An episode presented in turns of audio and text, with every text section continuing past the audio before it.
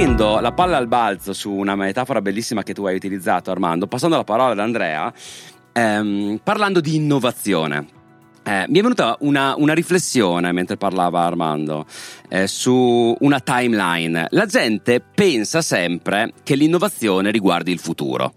La parola stessa innovazione deriva dal latino in nova agere, metto in azione cose nuove. Ed è corretto, però nel presente le metti in azione quelle cose. Perché la gente pensa sempre che l'innovazione sia qualcosa legato al futuro, in futuro accadrà, in futuro farò. E io credo i, i, i, due mindset che portano al fallimento di un'iniziativa imprenditoriale sia quello dell'imprenditore che pensa troppo al passato, ai good old times, al se è sempre fatto così, assumendo che quello che l'ha portato ad oggi lo porterà al domani, ma anche quello dell'imprenditore eccessivamente filosofo visionario che perde la concretezza del, del, di quello che serve oggi nel soddisfare un bisogno e quindi pensa troppo a, ad una realtà distante dalla contingenza. Chi fa autentica innovazione soddisfa un bisogno sociale, imprenditoriale, commerciale del presente. Ma se noi accettiamo questa, di fatto fare commercio 2500 anni fa o farlo nel contemporaneo è poi così diverso. Dipende se vogliamo concentrarci sui relativi o sugli assoluti. Ma se noi ci, eh, ci, concentriamo sugli assoluti, allora si tratta sempre di soddisfare un bisogno, Secondo te, da imprenditore, qual è il bisogno prevalente del cliente nel XXI secolo, Andrea? Qual è il bisogno prevalente del, del consumatore nel XXI secolo? Soprattutto nell'ultimo anno, che ha cambiato tante regole del gioco, ma forse le ha ottimizzate avvicinandole a quell'essenza di cui abbiamo parlato. È una domanda non semplice, ma direi. Certo, perché... ma ti pare che un filosofo dia domande facili? Facendo impresa so che non è così semplice rispondere a questa domanda, però di certo eh, ciò che consideravamo innovativo o che in alcuni casi si considera innovativo ancora oggi eh, ha già superato il, lo stadio dell'innovazione, è diventato eh, direi più che presente. Quello che è successo negli ultimi 12-15 mesi per effetto di quello che abbiamo subito ha di fatto eh, accelerato un cambiamento che già stava avvenendo e non ha inventato qualcosa di nuovo, ha creato probabilmente in modo più veloce una, normali- una nuova normalità, come, come, piace oggi chiamare questo nuovo, nuovo contesto. E eh, ovviamente innovazione in questo, in questo momento probabilmente significa riuscire a scaricare a terra quello che è diventato ormai un, un, bisogno normale. Anzi, all'interno di questo evento cerchiamo anche eh, di eh, scaricare a terra un po' dei, dei, casi che sono, come si diceva prima, sicuramente colgono i nuovi bisogni, i bisogni del consumatore di oggi, ma lo fanno in una chiave che non è eh, per pochi, non è per la startup di San Francisco, che per l'amor di Dio è sempre molto ispira- ispira- ispirazionale, molto, eh, fa, fa pensare molto e piace sempre, però vogliamo anche fare in modo che questa innovazione si diffonda a terra e eh, sia eh, condivisa tra tutte quelle che è l'ecosistema eh, delle nostre imprese di oggi, che sono tante, che stanno ancora affrontando con difficoltà comunque eh, questo cambiamento e che penso possano effettivamente, ritornando a quello che dicevamo prima, ci sono delle grandi opportunità. Sono ottimista sul fatto che nel scaricare a terra questa innovazione ormai diffusa si riesca anche per tanti di noi a eh, creare una, una, un futuro migliore, un presente migliore.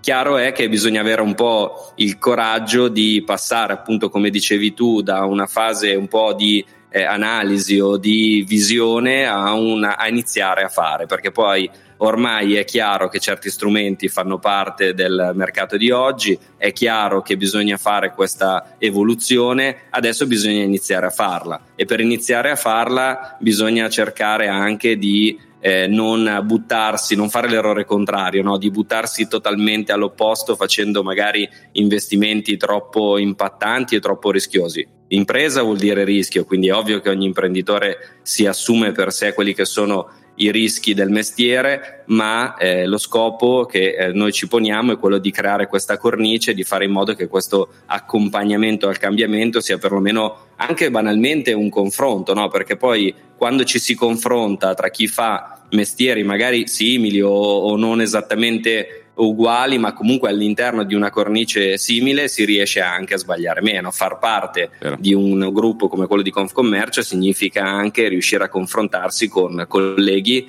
che ti permette magari di non, non ti possono dire che cosa è giusto fare, però di certo ti possono condividere che cosa hanno sbagliato altri e questo oggi penso che conti moltissimo visto anche la velocità con cui questi cambiamenti devono avvenire. Senti Andrea, io ho scritto una tesi di laurea intitolata Filosofia esecutiva e tu hai parlato di una sorta di filosofia del fare. Oggi il termine, aperta chiusa parentesi e virgolettato, borghese, ha un'accezione positiva e negativa. Però quando c'è stata una rivoluzione borghese, è una rivoluzione che partendo dall'artigianato e dal commercio ha stabilito una nuova leadership, dove prima c'erano i benefici determinati dal, dal diritto di, di, di nascita, dall'aristocrazia, dai pochi. Ecco che allora una collettività fino a quel momento silente ha cominciato a fare, a sbagliare, a creare a creare prototipi, a commercializzarli. E probabilmente il loro successo, Armando, era determinato sia dalla filosofia del fare, ma da questo, da questo loro percepire di sentirsi parte di una rivoluzione, di una collettività che assieme condivideva anche dei bisogni, delle preoccupazioni e che aveva, citando Nassim Taleb, skin in the game perché quando l'aristocrazia sbaglia nel proprio fare ogni tanto, alla fine è la comunità che paga. La rivoluzione borghese è sempre un rischio del proprio. La pelle ce la metti sul, sul, sul piatto, sul tuo artigianato ogni giorno. E condividere questo comune perché ha comportato una rivoluzione di questo fare, Armando. Qual è la tua visione su, su questo? È ancora così? Beh, intanto, intanto ricordi che la rivoluzione borghese è una rivoluzione di identità, no? Giusto? Esatto. Eh, la, la, prima cosa che no, la borghesia non è, che, non è che sia nata nel Settecento, esisteva dal 1200, ma ha assunto piena identità di se stessa e si è organizzata. Questo è quello che ha permesso esattamente la conquista del potere. E, e, e, rispetto a poteri che invece avevano perso evidentemente il loro, il loro sostrato. E oggi è lo stesso, eh, la, la, società non cambia, le forze, le forze agiscono ed è molto importante l'associazionismo in questo senso. L'associazionismo serve esattamente a questo. Serve a creare costantemente, a ricordare chi sei all'interno del gruppo, ti permette di guardare cosa fanno gli altri e di non dover sperimentare per forza tu, tutto da solo.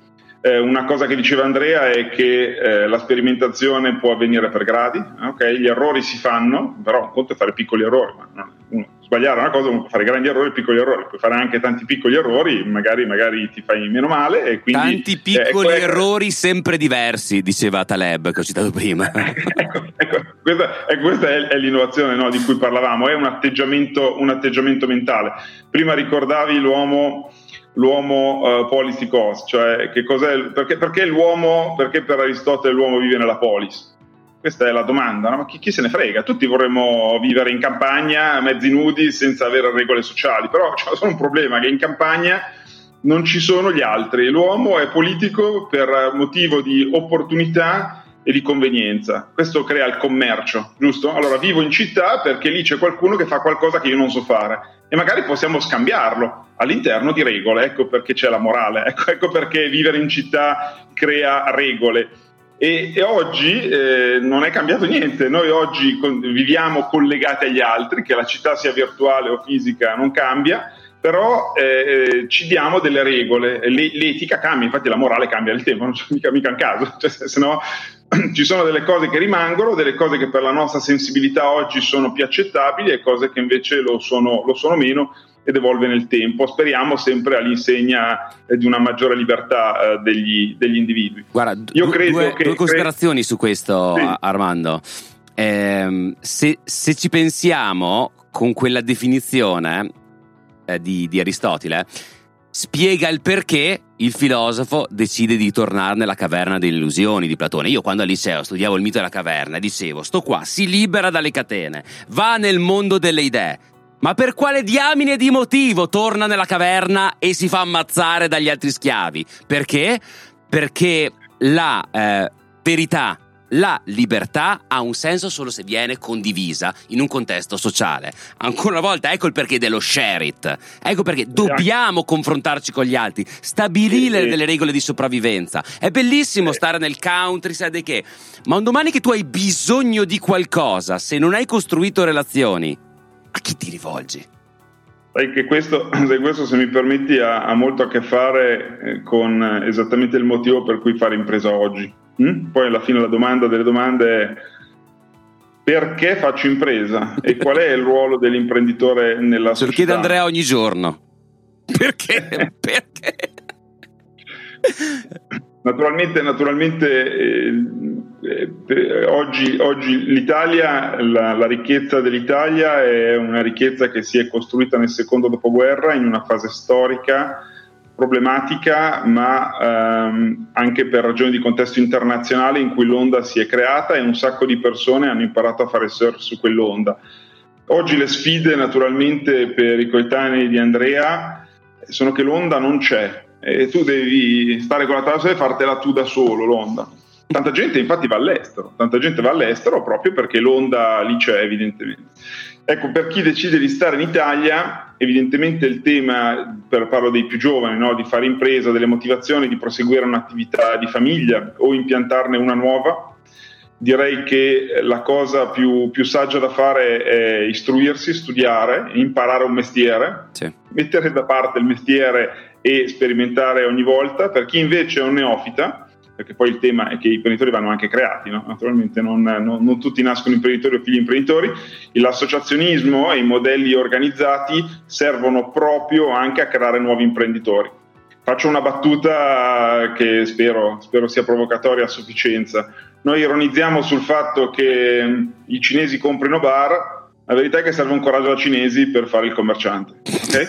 e quindi, e quindi beh, no, le cose stanno così, a parlo in Italia, no, dove sta avvenendo adesso questo cambiamento. Lo dico per che cosa? Noi, ehm, parlando di etica, no? eh, per concludere un po' la riflessione, oggi noi abbiamo molte energie sociali che non sappiamo incanalare. Cioè, ma uno che ha il coraggio di attraversare mezzo a nuoto il mare ma tutto il resto della sua vita è una passeggiata, qualsiasi cosa gli puoi proporre è una vita in discesa.